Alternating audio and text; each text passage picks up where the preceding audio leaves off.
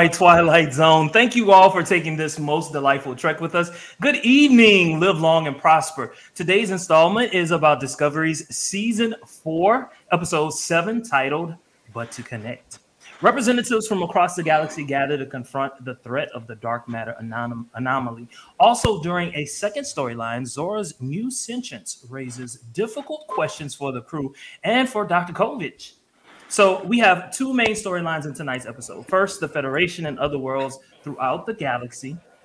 We're talking about all four quadrants have arrived at Federation headquarters to discuss how to handle the DMA. This, uh, while this, while it is conceivable, given the location of the Federation, that representatives from all four quadrants could attend, it is basically the first time we've ever heard of representatives from all four quadrants potentially being brought into the federation. There are ramifications in the in the decisions they will make, which might affect their use of or lack of use of the Prime Directive. The second main storyline deals with Zora's sentience. Dr. Kovich has been brought aboard to help determine whether or not Zora truly is a sentient being. However, Stamets has serious objections to this, so much so that Zora is basically put on trial and other members of Discovery fight on her behalf. We also learn of the drastic measures Zora herself is ready to give members of the crew, which is in and of itself a possible departure of Federation principles. All right, let's get started. Um, let's go. Um, so the Federation and other member worlds are being asked um, how to handle the DMA. Um, Marie, let's start with a simple question. What evidence do we have that leads us to believe the DMA is indeed a weapon or is it some experiment that has gone wrong? The problem is, is that we don't have data. Like we don't really have any information, which is a point that Burnham makes during the course of the episode. What we know is that it sort of looks like a whale eye and it eats planets and it punches its way through the galactic barrier. So all of those kind of point in the direction of weapon. However, we also know nothing else. It could have been a it, it could be a science experiment run amok. It could be um maybe a proto version of whatever species 10C is. Um, we only have Ruon Tarka's word that there's a device at the center. Mind you, no one else has been able, I mean, yes, he's created a model, but no one else has been able to create or acquire any further data on that point.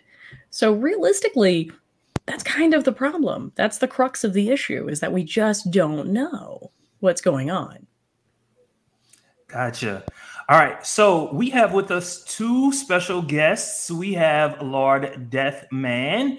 Um, he is here. He's gonna he's going to respond to Marie real quick. But before um, he does that, I also want to introduce True Knowledge. Um, real quickly in five ten seconds, can you both introduce yourselves to us? Jeff, you want to go first? I was about to say you better not cut me off, Death Man, you son of a bitch.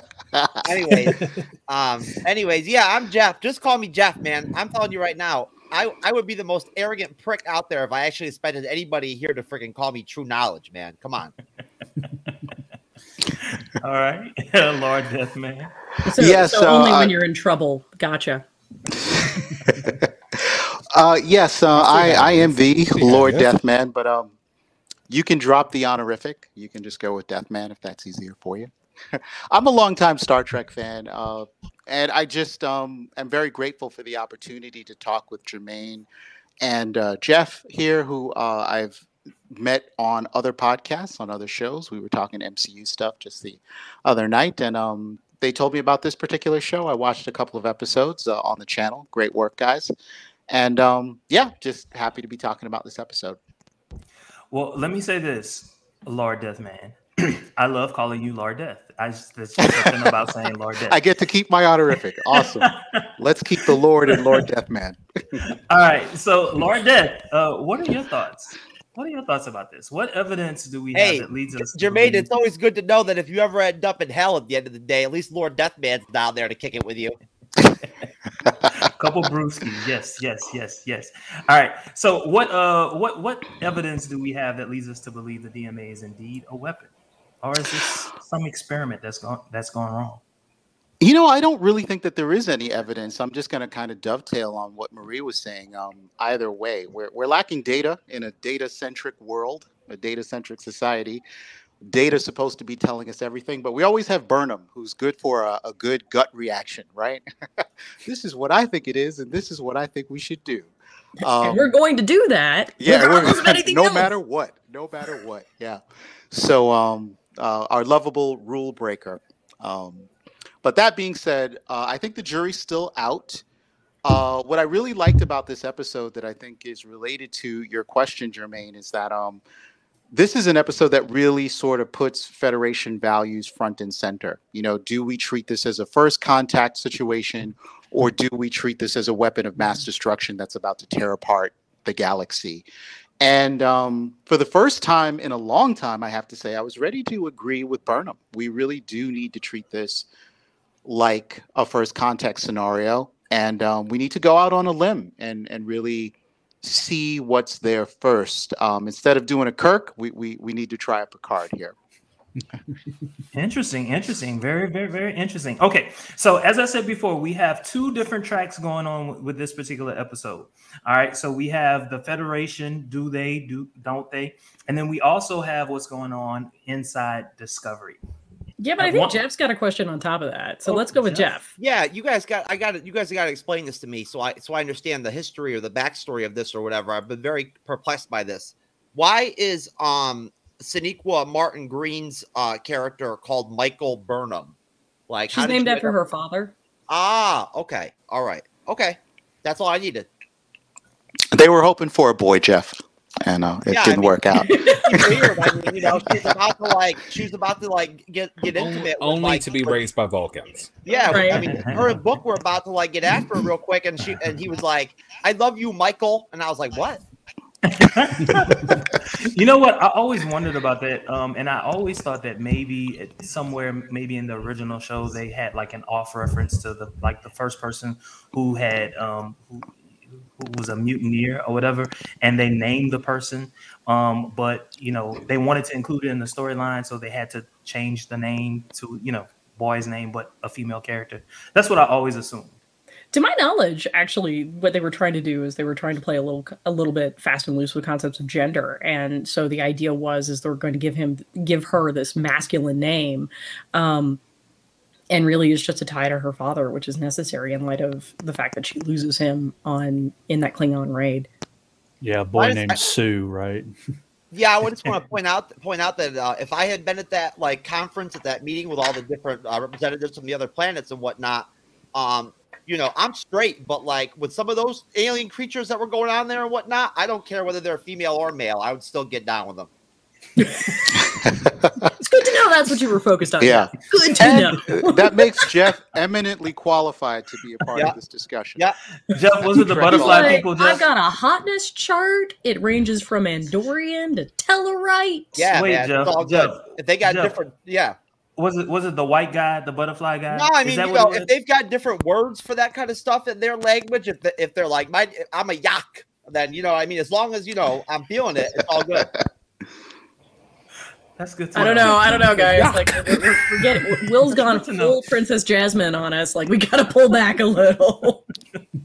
All right, let's move on. Let's move on. All right. So at one point after Stamets, well, I- and I'm I'm I'm moving I'm moving from Federation and I'm going into the the Zora storyline. All right? Mhm. So at one point after Stamets raises objections, uh, Zora offers a compromise. Zora introduces a failsafe that will terminate her sentience if used. This failsafe would be given to the crew to use if Zora refuses the uh, to follow any future orders given to her. Given what we know and understand about Federation mores and principles, Brian, Mhm. describe for us the potential ramifications of such an act. Well, I think uh, essentially it was to put the crew's mind at ease, but ultimately it boils down to the fact that she was willing to sacrifice herself for the rest of the crew if necessary. And I think that speaks volumes mm. as to what type of a, and I use the term loosely, person that Zora is. And, uh, you know exactly how she regarded the rest of her family or or the crew of the discovery um but the fact that, that she was willing to go to those lengths to put their mind at ease it's like um well i mean it's like you know w- w- would we be willing to do the same thing if if we were under the same uh constraints you know would we be willing to say, all right, well, if if I don't live up to your expectations, here's a gun, shoot me, mm. or or something. So, I mean, it it, it kind of, in my mind, it's like she's willing to go that far just to prove that she can be trusted. Gotcha. William, what are your thoughts regarding the potential ramifications of destroying a sentient life? You know, every Trek episode has its episode where, well, every Trek show has its episode where um, there's that one where we have to discuss is it or is it not a life form? And if you go back and watch certain episodes, and I, I believe it was the one where um, there was one where Data is on trial. There's one where the Doctor's on trial. So now we have Zora on trial. Measure of a Man How and Author Author. Mm-hmm. Thank you, thank you, thank you. So, with all that being, I have said, one job on this um, podcast. One to give us the titles of episodes. Excellent. One. Look, I'm good. I'm good at remembering first episodes and last episodes. Don't ask me to remember anything in the middle, like like like parallels. Who? but uh, but honestly, um, as far as the ramifications go, it, it would be immeasurable, in my opinion, because not only are you terminating a life, which is a crime within itself. You're terminating a new form of life. Like, like just, just I mean, just because you don't understand something doesn't mean you destroy it or destroy what makes it it, or in this case, her. So we don't want to take that away from Zora. So I think I, I don't I don't think I could put it into words what would happen if they did. I mean, um, I forgot his name guy with the glasses um, made it quite clear. Dr. Um, Dr. Kovich. Or Kovich, Thank yeah. you.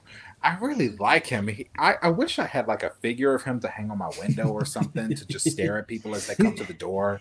He's like, like Doctor Strange. He He's like Doctor Strange. He's like he'll just give it to you. I would hope. Dude, I hope go that watch he is Scanners and then come back and talk to us. Just go watch Scanners. I hope that he is. I am. I low key hope that he is a descendant of Boothby.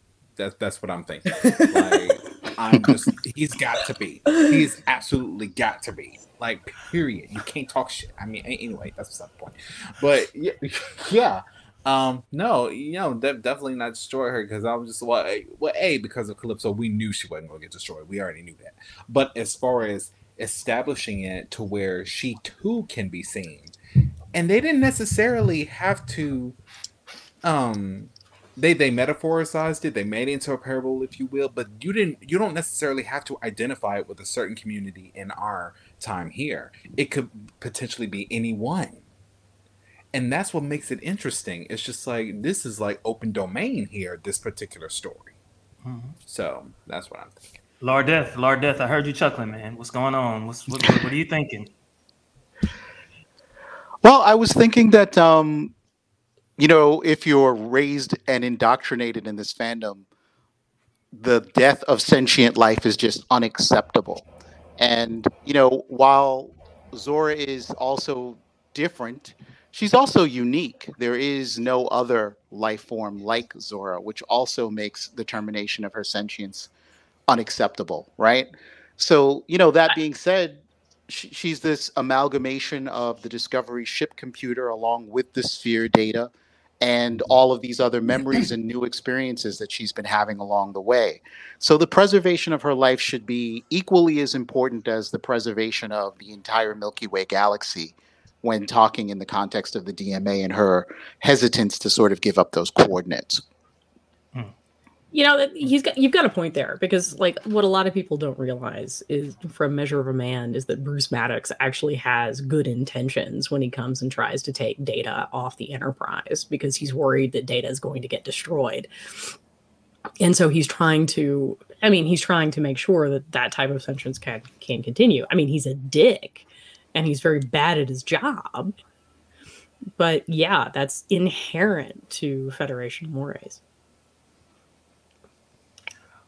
All right, all right, all right. So it looks like no one else is, is going to jump on. This is what we're going to do right now. So, Once again, Maria, stop the conversation. We're actually moving along. We're actually moving along, sticking to the schedule this time. Yeah, yeah. So we're Well, I- moving I- I- really good right now, guys. yeah. Look at us demonstrating Yeah. personal Jermaine, growth. you never explained Yay. to me the whole dichotomy of how this stuff worked on here, so I didn't know whether I could oh. say anything else or what was going No. on. So, okay, so Oh, excellent the- question. Oh, So- man. a so ago, what happens hell is would have this. broken loose.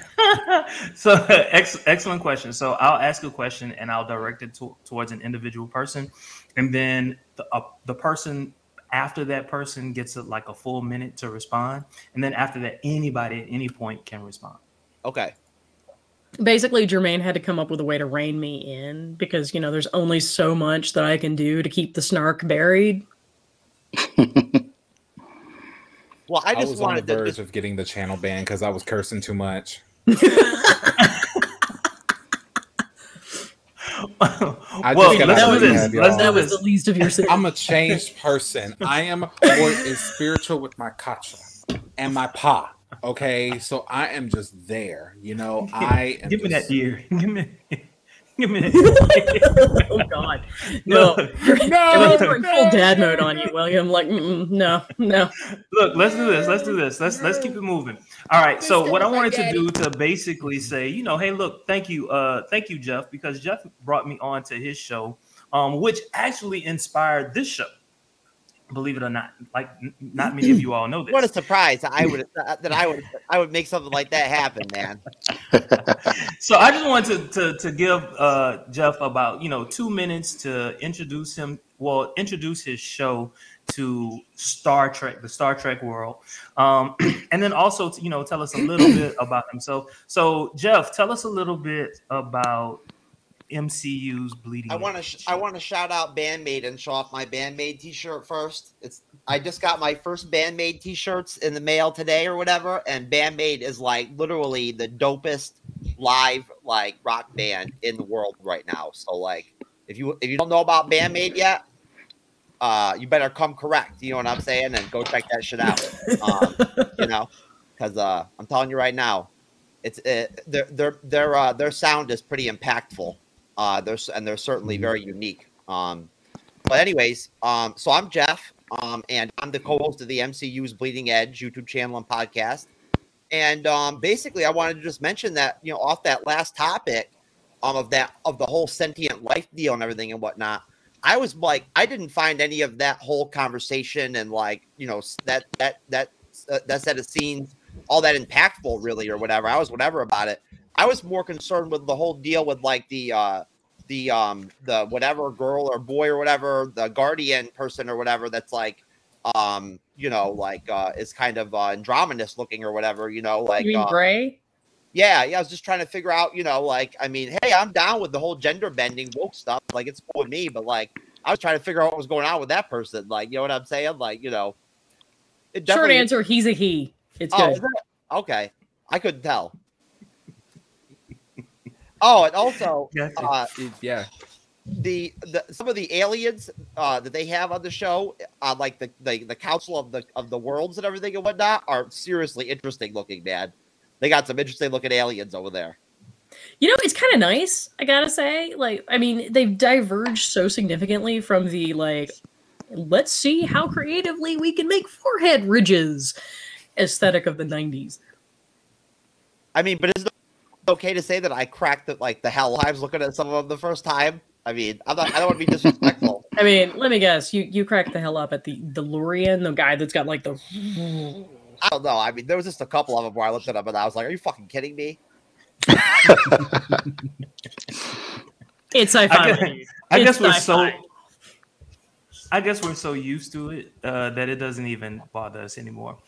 All right, so let's move. Thank you, Jeff. Hopefully, you you've uh, you've you've you've explained your Oh, channel to Jermaine, us. just, I want to say thank you for letting me come on the show, man. And I'm really glad. Hey, at the end of the day, if there's nothing, Oh. there's nothing cooler or like or like more like humbling than like knowing that like anything that I did with you in our friendship or whatever, whatever you know, caused you to end up putting together something this wonderful, like and putting all these people together and everything, and building these connections and these relationships. Like to, to feel like I had any part in that in any way is just like humbling, and I think that that's just like a um a result of like how how quality like our friendship is. That's awesome. Welcome to you and to uh, Lord DM over there to our sandbox. LDM's good Not too. Lord DM. Lord DM. I- you know what? I kind of like Lord DM. I like the Lord of the DMs. It's just oh like- my God. right? I mean, actually, you know, like Is that why he doesn't show his face? It's like, I mean, everybody, like- everybody coming kinda into like this is going to be like, this is a very different kind of podcast than I thought it was going to be with Lord DM in the title. But like, okay, we can work with this. Death Deathman and me are kind of like an act. Yeah. He's my straight guy. He kind of reigns me and Indeed. whatnot. You know, Uh, 'cause, uh, he's the ringmaster, and I'm just a day player on the bleeding edge. hey, if I was as cool as Lord Deathman, oh my god. I mean, you, you would also have to have like a random skull instead of a Naruto hat.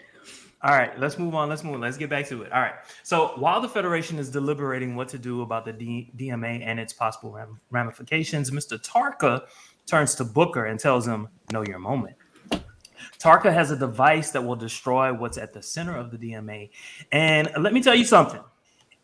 I don't care what you say, really planned this moment from the very beginning with Tarka and tried to get Book to provide the emotional appeal that was necessary to get the Federation on board with destroying the DMA. I swear, I, think- really need you to walk back from your anti-Cardi stance. Like, I really do. I think you know how I feel. All right, Okay, Miles. All right. I, I mean, she realize- can't help be having been born part Cardassian, my dude. Like, come on. look, I realize the rest of you don't believe that, but you know, it's okay. She is the devil. I need you to understand. She is the devil. I first of all, no. First of all, Whoa, oh, somebody First came all. prepared. first of all, Jermaine, this is the look I'm giving you. You trying to tell me to shut the fuck up? That's okay. No. No, no, no. That's the sheer fucking hubris, lady. Like, you have the sheer fucking hubris to keep calling her a Cardi. Come on. But she also said shut the fuck up. Honestly, because I'm trying. She to, may I- or may not all, be my favorite character from Picard. Like, I'm not even gonna bloody lie. Cardis What can't I'm be trying to tell you is how did you decide for me that I didn't believe you when you said that she was the devil? I thought we had already cleared this up. Now I'm trying to be be well behaved over here, Jermaine, and you're No. really bringing me out my shell. I'm right talking now, about the but that- majority. I'm not what- talking what? about you. I'm talking about the majority. No, he's You looking at included me. me he's looking at me because I do not, in fact, think she's the devil. I got you, Marie. That's fine, but I'm talking about him. Y'all, I've just been written off. I don't know how to Okay, feel about yes. I reached my hand up. I am not talking to you. I am talking to you.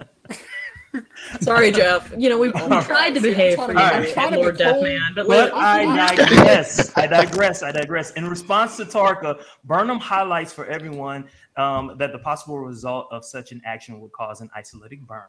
This potential burn would affect warp travel in the specific sector the explosion were to occur in, but also has the potential to affect warp travel all throughout the galaxy.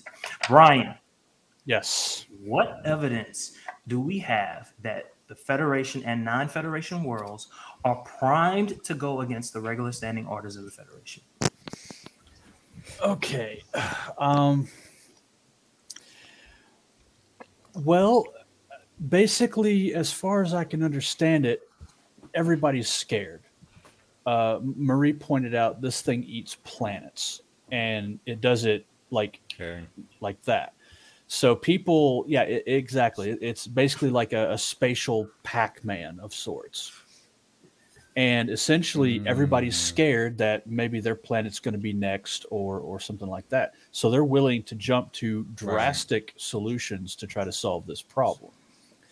And I think Burnham is basically trying to get everybody to realize that it may not be the result of an actual attack, you know, and, you know, we need to come about this from a Federation standpoint of let's go talk to them and find out what's going on.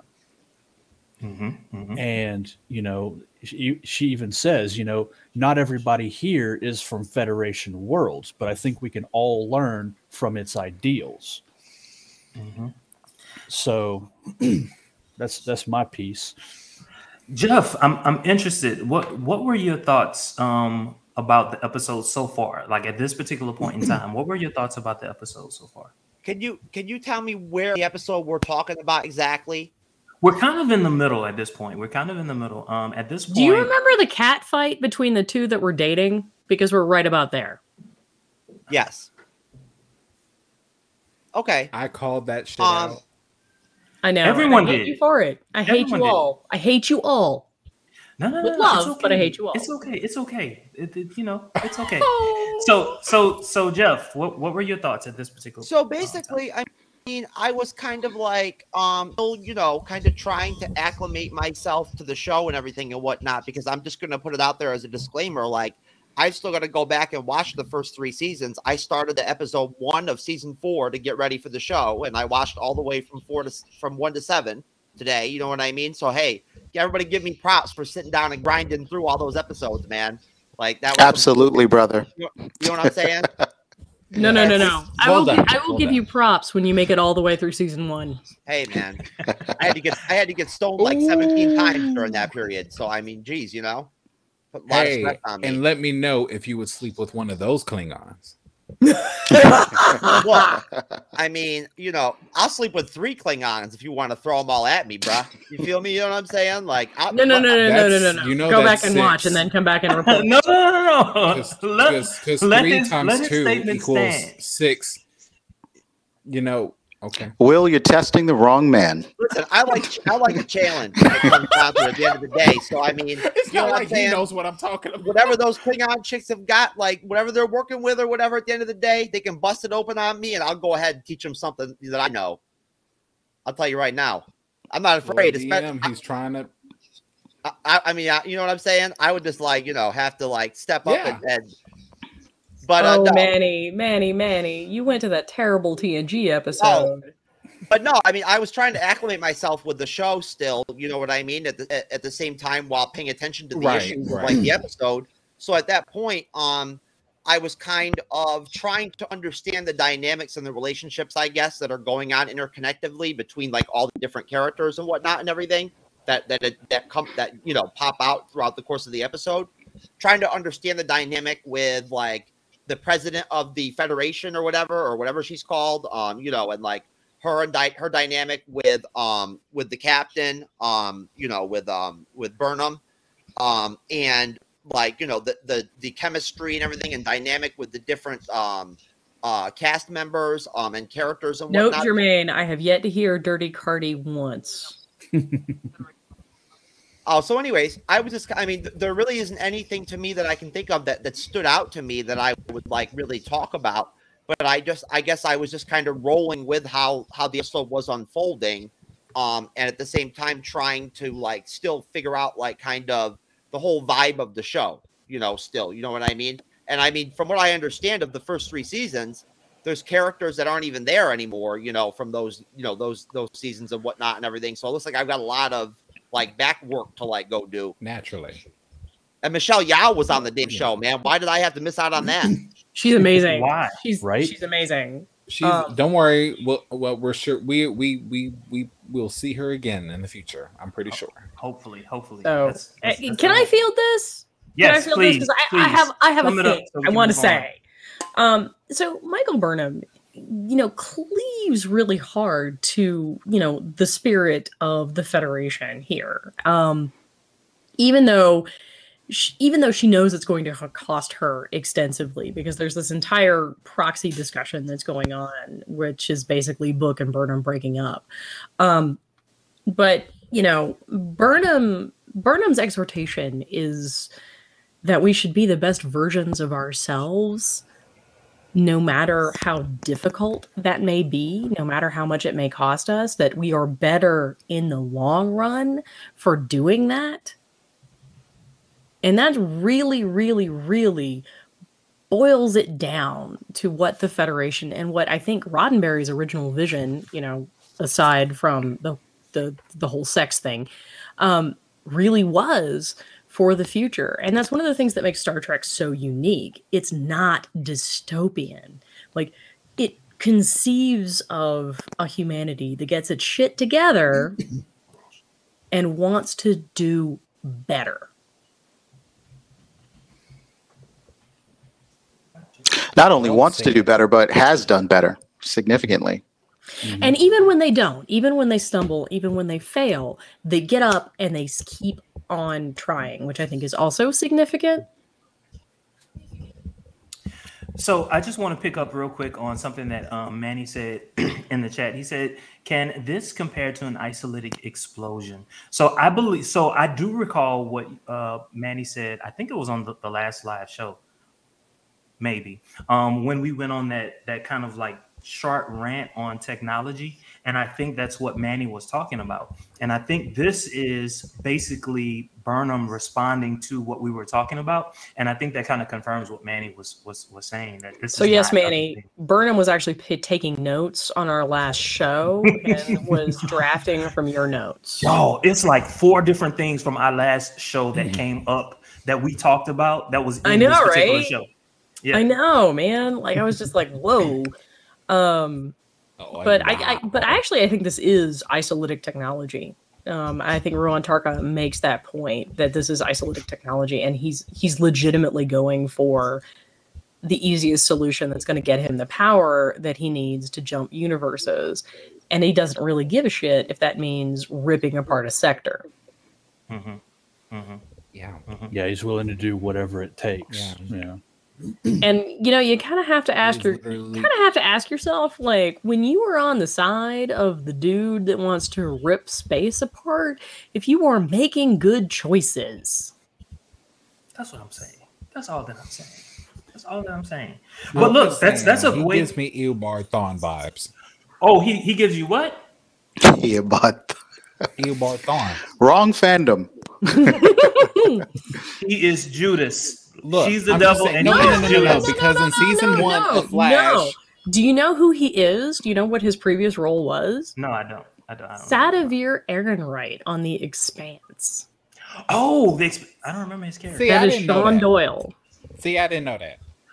Wait a minute, the, the I'm rich guy. You, he gives me them vibes. No, he's he's the guy who was closely aligned with um, Shohreh Aghdashloo's character, and um, ultimately he ended up conspiring with Owls, and he gets taken down because he was involved in some really shady nonsense. Mm. Okay. So apparently, Shawn Doyle is literally just making a career out of being this guy. Hmm. He is Judas.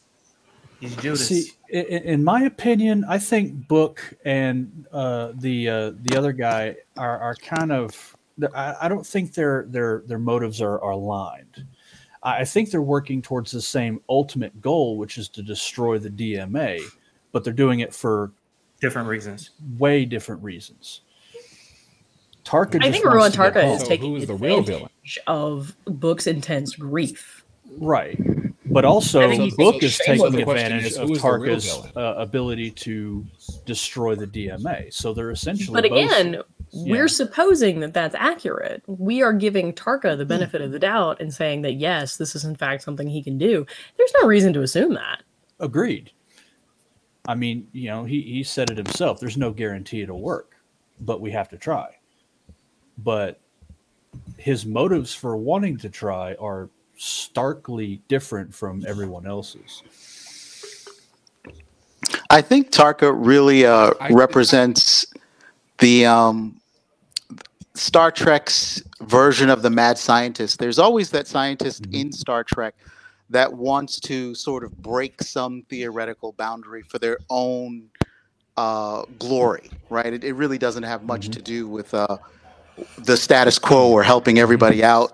Uh, and and I'm I'm kind of liking that side of it because as a fan who sort of misses the more conservative aspects of this fandom. Um, I do think Tarka brings that back. He's there's a calculatingness to him, a ruthlessness to it Yeah. that um, we're not seeing so much in, in, in this somewhat more inclusive and I would call softer vision in the in the third dawn of, of Star Trek. Um, and and uh, wh- whenever I think of Rillak, uh, who I think of him uh, them as counterparts, I really do get special feelings because a hybrid Bajoran, I feel like you're gonna have to Bloody- elaborate on those special bloody Cardi, dude. uh, not a dirty Cardi, but a bloody Cardi. Uh, uh, Oh my god. eh, you've got a Bajoran, a, a human, and Cardassian hybrid. That's going to make for an interesting night out. Jermaine, Um, Jermaine. Yeah, uh, I, I, ki- I, I kind of like her. I don't know how the rest of the Dude, fandom DM, you are feeling about her. Literally you were literally saddling us with this crazy for the rest of the run. Please, Thanks, please. Yeah, yeah. I, I would. Uh, I'd hit that. That man. That man. Why Awesome. How- how come Awesome. We're going to Guys, don't- we're going to it for drop it Seconds to and Life. We're going to like filter down to like her man. tappability. Peace and long life. I don't know, man. I don't know. Like Ruon Tarka drives me nuts What because is Ruon going on Tarka here? is literally that asshole man in the center of the room that's all been, that's been like, I know All I gotta everything. say I'm the, the best. best- Like, Yeah, I but mean, they you make see, him you see this guy at tech Marie, conferences. Marie, Marie, all all I gotta say, all, all Marie, Marie, honey, all, all I have to say is the best sex is with the most toxic people, and that man. Thank you, They, Will. they, they make him the guy's kind of a dick. Yeah. Th- They do make him relatable at times. I mean, Uh, I, I mean, and he knows it, and he doesn't care. Exactly. Right. I That's mean, what makes I'm him sorry. good. I am Hell, not. I- I am literally not going to sleep with somebody who has no investment in whether or not I orgasm. So no, pass. I, no one I said you had think- to marry him. Like, like I think no, really. I'm not, I'm not even. saying, Ta- I'm not even like, the talking best like, sex is- marriage. it's Like, I'm like literally talking sex like. almost. If I think- you're- I am going to go through the effort of having a one night stand with this dude. By God, I need to be guaranteed like at least one orgasm. I would See, here's so. the thing. Look, I think Tarka's the I kind mean, of guy who I- just you might have ten that you, you, you know. Wait a minute. Hold on. What- Every I damn woman deserves at least one orgasm anytime that you do anything with her. Come on now. Like, I'm telling you right now, if you're a damn man and you can't give a goddamn woman at least one freaking orgasm when you play with her, then bro, you need to just just wrap it up, kid. Just just quit. A note he says at least one. Note he It's says over. at least it's one. Because I mean, So dude, you I'm get a pulling, one I'm pulling 47, 65 out of them left and right. So I mean, at that point, you you brothers at least got to pull off one, bruh. Come on, dog. You know what? Even I'm we not about to that down the rabbit Like. I want about to everybody to know. I want everybody to note. I am not Okay. chasing down that rabbit And hole. this is the rabbit hole. This is the rabbit hole. Okay, you are right under me. Okay, like I'm about to pull you on down here and have a talk. with you. like I said, tomorrow. Jermaine, this episode represents personal growth. If I was a woman and I a and lot I of met a dude personal with growth. Marie, I am trying. Woosah. All right. So let's move on. Let's move on. Let's move on. All right. So we see this great scene, y'all. Y'all, we see this great scene in in the episode where we're going between both storylines. On Discovery, we see them debating the mm-hmm. merits of sentience and its ramifications, and at Federation headquarters, we see them debating the merits of basically overlooking the Prime Directive, something that has been the cornerstone of our understanding of Star Trek and its possible ramifications. William, this is your opportunity. Can you please compare and contrast what was happening there? Also, when you're done, can you also compare this episode with, with other pivotal moments within the Star Trek universe? He's not asking you anything hard. Funny. Um, okay, so I got the second question down packed. Um, as far as the uh, thank you, Manny. As far as the first question, can you reiterate that one more time? Sure. It was your question. Can you please compare and contrast what's been I happening got I there? got the second question. I just want the first one. That's that was the first one. Compare and contrast. Yeah, compare and contrast Okay, what's you happening between those contrast? between what's happening at Federation headquarters and what's happening with the Zora storyline. Talk about the cinematography, dude. Okay. Lens flare. I mean, it's it's No, I'm sorry. We'll go for it, man. Go for it. I feel, I feel, I feel like y'all are afraid for me to speak now. Like, No, I, it, no, okay. I'm rooting okay. for you because I've got to come next. I've got to respond to you. So, like, I need you to pull out some genius. I bet you will. Okay, as far as compare and contrast, yeah, let's start with the cinematography. It, it, it was it was beautiful. Um, no, no, I, I, it was it was what the hell, Jermaine? Like, What? Calm yourself, Barney. so, look, this is what I think. I think it was it was definitely well done. Um, to compare both scenes, it was basically an establishment of trust, um, an exchange of information, an exchange, uh, and then thus forming. Y'all, Manny's understanding. behind the scenes. and you can see that there. And you can see that there is doubt on both sides, and uh, I will say, um, at in, during this, as far as cinematography goes, I'm sorry, I got to give it a B minus. Like because, and it's great, it was good. I'd watch it again, but it's just like there was some of it that, because I could tell what they were trying to do. They were trying to make one flowing, coherent phrase between, um, you know, between between the two characters, and I felt like it wasn't at 100%. I felt like it was like at 81. And that's fine. You know, no no, no cinematography is going to be perfect, perfect, perfect. It's subject to opinion. But I that's that you, you can kind of see that between the two scenes. Now, as far as comparing it to um Past Track, this really gave me a lot of um TOS movie vibes. Um, specifically the scenes. I mean, aside from Khitomer, um, I mean, I'm ignoring all that for now it was when um, Kirk actually got demoted to captain, and I believe this was in the voyage home, that end scene, and you just saw this whole whole room just full of aliens from different. I won't say different all four corners of the galaxy, but definitely all four corners of the Alpha Quadrant. and I liked the aesthetic. I like how they did the makeup. I loved all of it, and they they kept the blue. I'm really happy about that. Ah, there we go. So, I mean, yeah, that's a lot. Alpha is just just just a lot, but yeah, um, it really gave me a lot of those vibes, and I was just like, oh, cool. We're actually, and it's like I'm seeing growth in Michael Burnham again. You know, just like we had to see growth in Kirk. You know, which makes me very very happy. So, um we never actually saw um the the scene with the Kittim with, when the Khitomer Accords were formed. We just saw the place where dude almost got shot. That didn't happen until after the Enterprise C. Um, but so it's like really really cool that isn't rushed like the end of Enterprise. It's really really cool to see this. My question is, who do you? I'm actually Marie, Marie, Marie, let's go. Marie, let's go. Marie, let's go. Hey, when there it, by by by Federation and alien law, listen. thirteen is the legal age. Wait, what?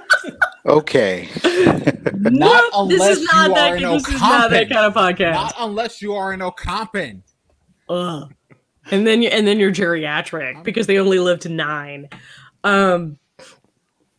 So, do I think do you know Manny has commented on YouTube that he thinks this was heavy-handed, and I agree. I think it was, but I also think that the heavy-handed comparison is necessary to explore some of like the thematic development that we've got going here, because where whereas Burnham and Book end up you know, working at cross purposes and separating, what we've got with Stamets and Zora is a coming together, um, which is perfectly in line with the, you know, the thematic underpinnings of the rest of the series. Um, you posited ages ago, I mean, ages and ages ago, that the writer's room wanted to deal with some of the ramifications of COVID and what they've been offering us um, up until this point has been you know a foil for how our actual response has gone and with this whole con this whole idea that it is necessary for us to God, form a community to link up with each other that we need to work together in order to overcome this obstacle. Um, and i think book breaking away from that uh, is going to be the exception that proves the rule going forward because I do think that this particular season has been about embracing that sense of community. And and the federation fundamentally is about community and connection. Um so tarka's not it, i think it's significant here that tark is not offering book connection at all right? I mean he even says you know don't confuse friendship with being friendly you know uh but he's not offering any of that to book. He's basically offering a transactional relationship. And whereas burnham is like look i get you know you have this huge loss that you're coping with and not coping with fundamentally but we're here for you. We are all invested in your well-being. Um and so there's this great moment in the trailer where Saru and Manny has been behind Saru the entire freaking season. So go Manny. Um, where Saru actually looks at Burnham and he says, I think you're the only one that can pull him back. And that's and that's that's it, right? Like I mean, that's it. How do we how do we reach out to these people who are angry and hurt and frustrated with all of these decisions how do we extend that hand so i think we're actually building up for a really major metaphor in the back half of season four Excellent. So this was a mid-season finale. This isn't. Yes. The next episode isn't going to be the last episode. No, No. no, no, no, no, no, not at all. all right. Okay, So let's move. Let's move. Let's move. Because remember, we have uh, one more question, and then we have our predictions. All right. So Brian, Brian, um, how do you think Zora being a member of the crew will affect the overall direction of the show? What might we explore as a result? Okay, so basically, I think that with her joining Starfleet and becoming a member, uh, like an official member of the crew, I think in the short term, it kind of uh, assuages any doubts that the rest of the crew might have over her ability to follow orders or, you know, you know any of that stuff. But in the long term, I think ultimately it's going to help her become more. It, it's going to help her come more into herself a little bit better to figure out who she is as a, uh, and I use the term loosely, a person uh, on the show. But ultimately, long story short, we're getting a new character for all intents and purposes, and um, basically, you know, with all the uh, the emotions and and and everything like that that that entails and i think in a small part we don't have to worry about you know whether this person whether this new life form is going to go away or not unless of course you know something catastrophic happens and the ship gets destroyed but then again it wouldn't be discovery. Um but going forward, I think uh, ultimately we're going to be able to see how the characters of Discovery deal with having a new life form and essentially guiding her into becoming what she, you know, her her her ultimate self, as it were. And I think that's going to be rather interesting to watch how she evolves as a as an individual. and eventually has the good taste to fall in love with Aldis Hodge let's not I was overlook actually that about to. Now that's a fair point. If, if I may, if, if I may, can I ask Brian a question? Go for it. Matt, may I ask Brian a question? Yeah, by all means. Um, between this particular, uh, between this particular episode and Calypso, how far do you think Zora has to go now? Uh, how, or how close do you think She she, said. is? She said. She uh, said refresh, uh, refresh my years. memory. Refresh my memory. What, years. Calypso. Which one was that? That's a that's It's a, a short short trek. Yeah. I actually haven't seen any of the short treks, so um, I, uh, I I I can't really comment She on She specifically said in the Short Trek. She said it's been over 900 years. Okay, Look, it could have been over 900 years since since the time they they went in that wormhole. Okay, that's open to interpretation until I see any other evidence that proves otherwise. I don't know. Yeah. I am still holding out that we're gonna get like Aldis Hodge back. Like I really, I'm really hoping that he's floating around out there, and we're I gonna thought- get Do him. you want I me thought to y'all send were him like about some having fan died mail for you? I'm sorry. I, I thought that I thought y'all were talking about somebody having 900 years of not having sex. I was like, damn. Oh, No. we're, talking, we're I mean, talking about the computer. that's We're talking Zora about the computer. Yeah, Manny does have a good point that uh, Zora, uh, that, that when, when they were talking about extracting her, they said that she could be put into another form, whether it be a synth body or some other kind of. Uh, I mean, we like know they can build a golem, so Yeah.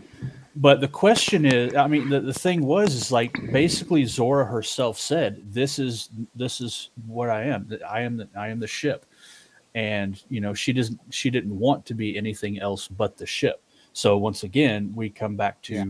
choice. You know, does she choose to become another form, or does she choose to remain where she is? do you want And- Skynet? Because this is how you get Skynet. Well, see, that's what Stamets was worried This is a about because she he was comparing Zora to Control. Hmm. That's what he was worried about being the end result of of uh, Zora being able to gain sentience. Only in this case, with emotional uh, uh, ramifications, as well as just you know being able to rely on logic. Okay, Jeff. All right, real Jeff. I feel like you're going to take this sideways. So Yes, um, so I am ready why- for the detour to Albuquerque. So that's why Lord Lord DM is going to No, come right behind no, him we and kind of like that. smooth everything are- over. So come on, Jeff. Let's go. doing really good. Are you sure? Let's I mean, go. Wait. you never know. I might have something really like you know connected to the show or something to get here. I mean, you know, no, we're Oh, waiting for okay. the sex joke. So come on. no, no. uh, I wasn't even. Hey, This is reverse charge those, psychology, Jeff. you. Okay, all right. So Zola, right? So um, Zora. Zora, we're so concerned about you know about her uh her tangibility in terms of uh like her sentient life and everything and whatnot. What if she started like having like sexual conversations? with, There we like, with, go. like other like with other She like Jeff delivers. crew members or whatever, right? And all of a sudden, I've just started, met like- you, and I knew that was coming.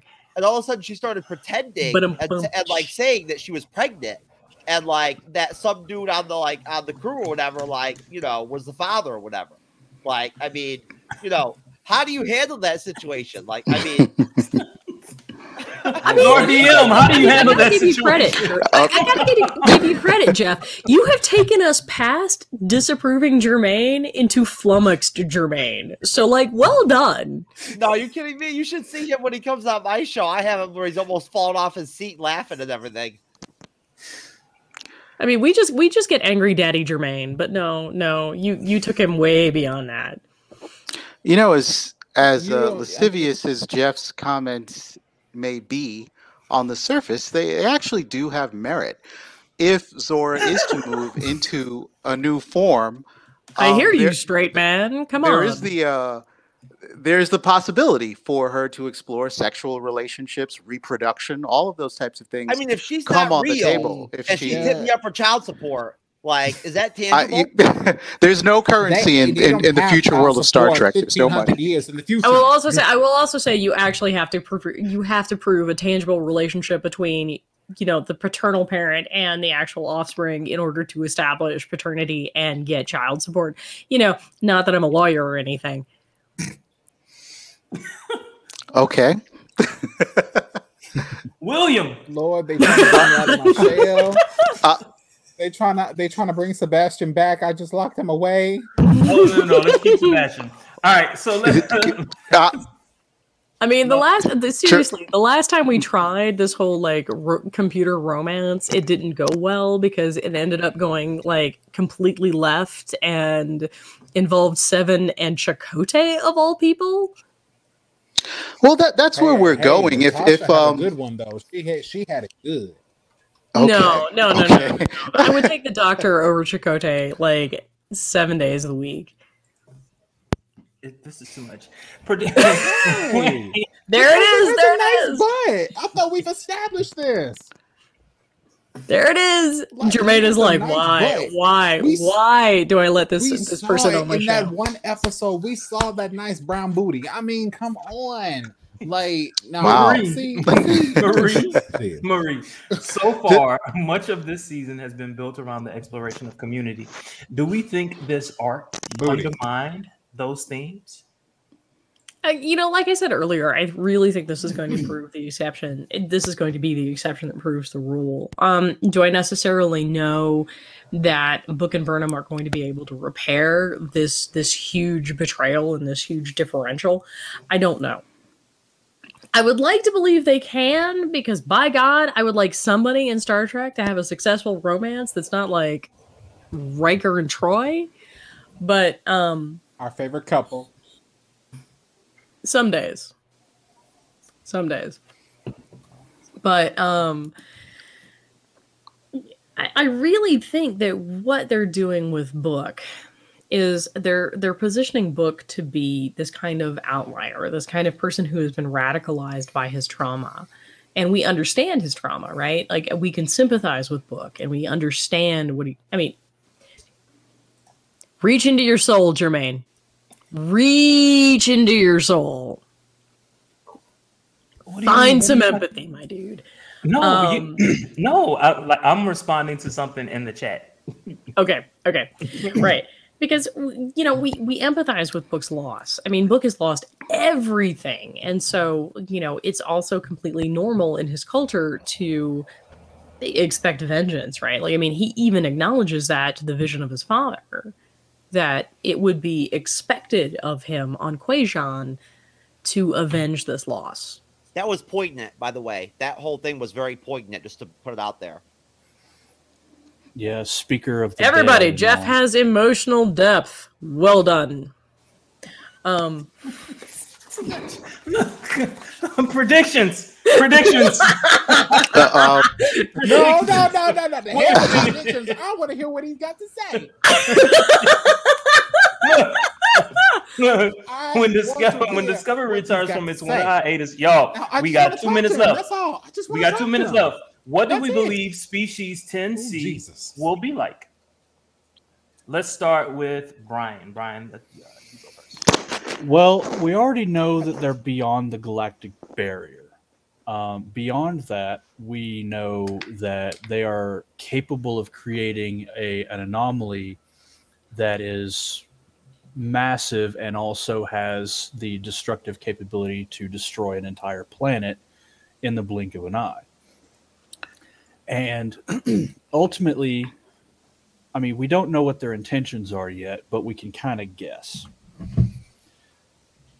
that being said, we we don't know what they're going to look like yet because there have been several uh, species that have come from beyond the galactic barrier, um, or very near to it. For example, the uh, the the machine We got one species. Yeah, the machine species that that created the the ship for V'ger, they were very near the galactic barrier. The the whale that uh, almost destroyed Earth. So I mean, it could be anything. But we once again we we can't figure out what their intentions are until we go and say hi, essentially. Marie. So I'm actually going to throw back to "Let That Be Your Last Battlefield," um, which is one of my favorite episodes from the original series, and I kind of wonder if Species 10C is still extant. Um, if in fact their pursuit of either a weapon or an experiment or whatever has backfired so significantly upon them that not only did they lose control of it to the extent that it breached our galaxy, um, but perhaps it did substantial damage to them as well. Lord DM. And oh, I'm sorry. I thought that was your end. I Uh, thought that was your end. well, um, as far as a prediction about uh, species C10, is it? 10C. Fancy. 10C. Um, you know, I, I don't really have one other than to say that uh, it's all going to turn into some type of uh, cosmic level Three's Company style misunderstanding. Um, I don't really think it matters whether C3 is humanoid, hostile, or not. The DMA itself has really just been the sort of glue surrounding the themes of community inclusiveness and inclusiveness for this season. It's um it's the MacGuffin, right? So you know, I'm, I'm not making necessarily making a prediction about what Mhm. that species is going to be like so much as what the consequences of whatever happens is going to be. I mean, there's only really one character on the show personally affected by what the DMA has wrought. That ev- to everyone else, it's a it's a nice thought experiment. Um, DMA bad, destroying planets, etc., etc. Book really is the only one with a real personal connection to anything that the DMA has that has happened with the DMA. So, you know, keeping in line with the ideas of community, that this this sort of season, mid-season ender did what it had to do in terms of creating a little bit of tension, a little bit of mystery, putting the the Zora thing out for us to sort of chew on until February 10th. But um, uh, I, I I really see the, the prediction is that we're going to see huge evolutions in these characters once we come back from the break. I think I think uh, uh, Zora's going to try on a humanoid suit and see how that goes for her. Um, in in the spirit of this, uh, you know, like this this Star Trek is more um, fantasy than speculative. I've always liked it a, a bit more on the speculative side, and there have been some pretty heavy use of, um, you know, what if I get to pick my own body, which feels more like a fantasy than than a, than an actual speculation. But to end rant, um, yeah, I, I I, don't think know. we're Anne McCaffrey see. would disagree with you. Uh, I'm sorry, who who is it that would? Anne McCaffrey. oh, is that so? Yeah, like Um, her entire uh the culmination of her Ship Who Sang series. Indeed. Well, um, I, I I put that out there lovingly to, to the group to to sort of say uh, to, to say that um uh we've spent a lot of time with Gray and Adira, seeing things through their lens, uh, understanding you know their their experience, their their uh you know I, I just feel like there's a particular bent in terms of the perspective on this episode uh, on this season so far in terms of the ideas of community and inclusion. Um, and I don't really think that the writers or that the series itself is going to put too much emphasis on what 10C is at the end of the day. Hmm. Similar to to what the burn was. Uh, burn, big tantrum. Uh, Jeff. Oh, sorry, Jeff. I agree. Oh, yeah. Uh, I believe that the that the uh, culprits of the uh, 10C are uh, third wave SJW feminists that uh, have come together uh, and in their sheer hatred for men, they have become the MBA. Wow. Jeff actually drove Will away from the camera. Like, well done, my He's going to get his water bottle.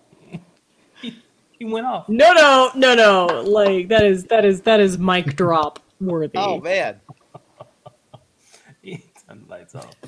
is, is- what is, so Jeff, what were is, you that, is that positive? Is that like a compliment to me or? No. No, not at all. it is not.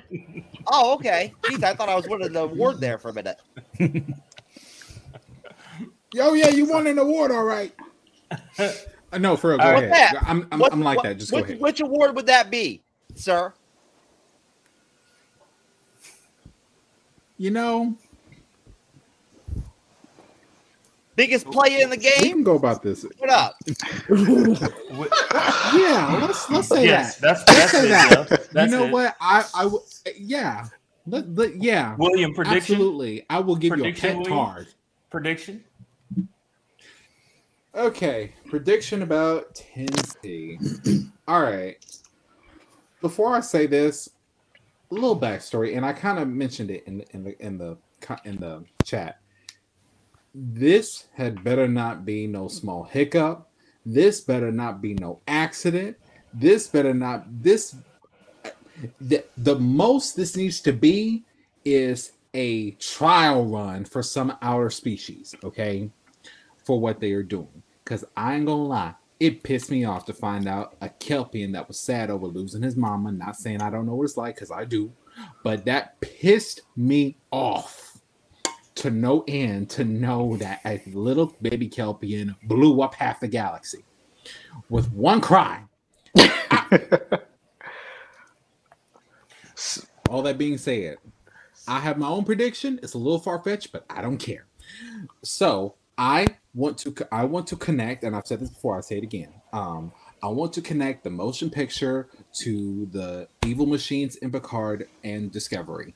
I think it's the machines from that, that live in a whole other whole other galaxy. And we got a glimpse of we got a glimpse of them in the motion picture because this that's where they send V'ger back to. Okay, and to be honest with you, V'ger that whole cloud wasn't that different than what we got now. It was not that different. I do not know why we did not have that conversation. The only difference is they threw a plasma ball at you and you dissipated. Which one do you want to be? Disintegrated or destroyed to bits? To me, it's the same giant cloud that just comes in and out of nowhere until it dissipates. That's which gets me closest to Persis Khambatta. So, so as far as gone Picard too goes, soon. As far as Picard goes, right? Thank you. As far as Picard goes, we see that little red black tear in the fabric of space time where we see little tentacles coming through, and you knew they were not in our galaxy. You just knew it, okay? Otherwise, we would have been heard of them. And now I'm thinking, hey, maybe that same species, they just happen to be called 10C, almost sounding like a distinct version of 3PO. And now they want to test run hey, let's see what happens if we send a space tornado all through the galaxy just to rain hell and high water on these people, just to see how much we can terrify them. By the way, on top of that, on top of that prediction, as far as the prediction about Michael Burnham and Cleveland Booker, I'm glad his name is Cleveland Booker's relationship. I think they are going to come back together. They were separated because of um because because of President Devil Bitch, and they're to come back together because of um, Tarka. The reason I think that is because Booker's to see the asshole that Tarka really is, and then they're to come back to the fold. They're to, you know, be back together and all this other bullshit. Because to me, I think Tarka's the real bad guy. That's just what I think. Okay. Now, what else I gotta say? Uh, so I, I think that's it. I think we're gonna call this section in the future rants. Um, but real, real, quickly, I'm gonna give my prediction. Oh, um, I'm, I'm, I'm, thinking this. I'm, I'm thinking this whole thing is really just a device to allow Star Trek um, to move into another realm, meaning meaning another galaxy, and perhaps this mm-hmm. galaxy mm. is chaotic and deserving of order. I'm thinking um, it's a great way to introduce Section 31 into this new galaxy where another federation of sorts could be introduced. Jermaine, your agenda is showing. your whole hey, agenda is showing. Hey, you know how um, look, you know how we feel about those. Look, agendas. Yo,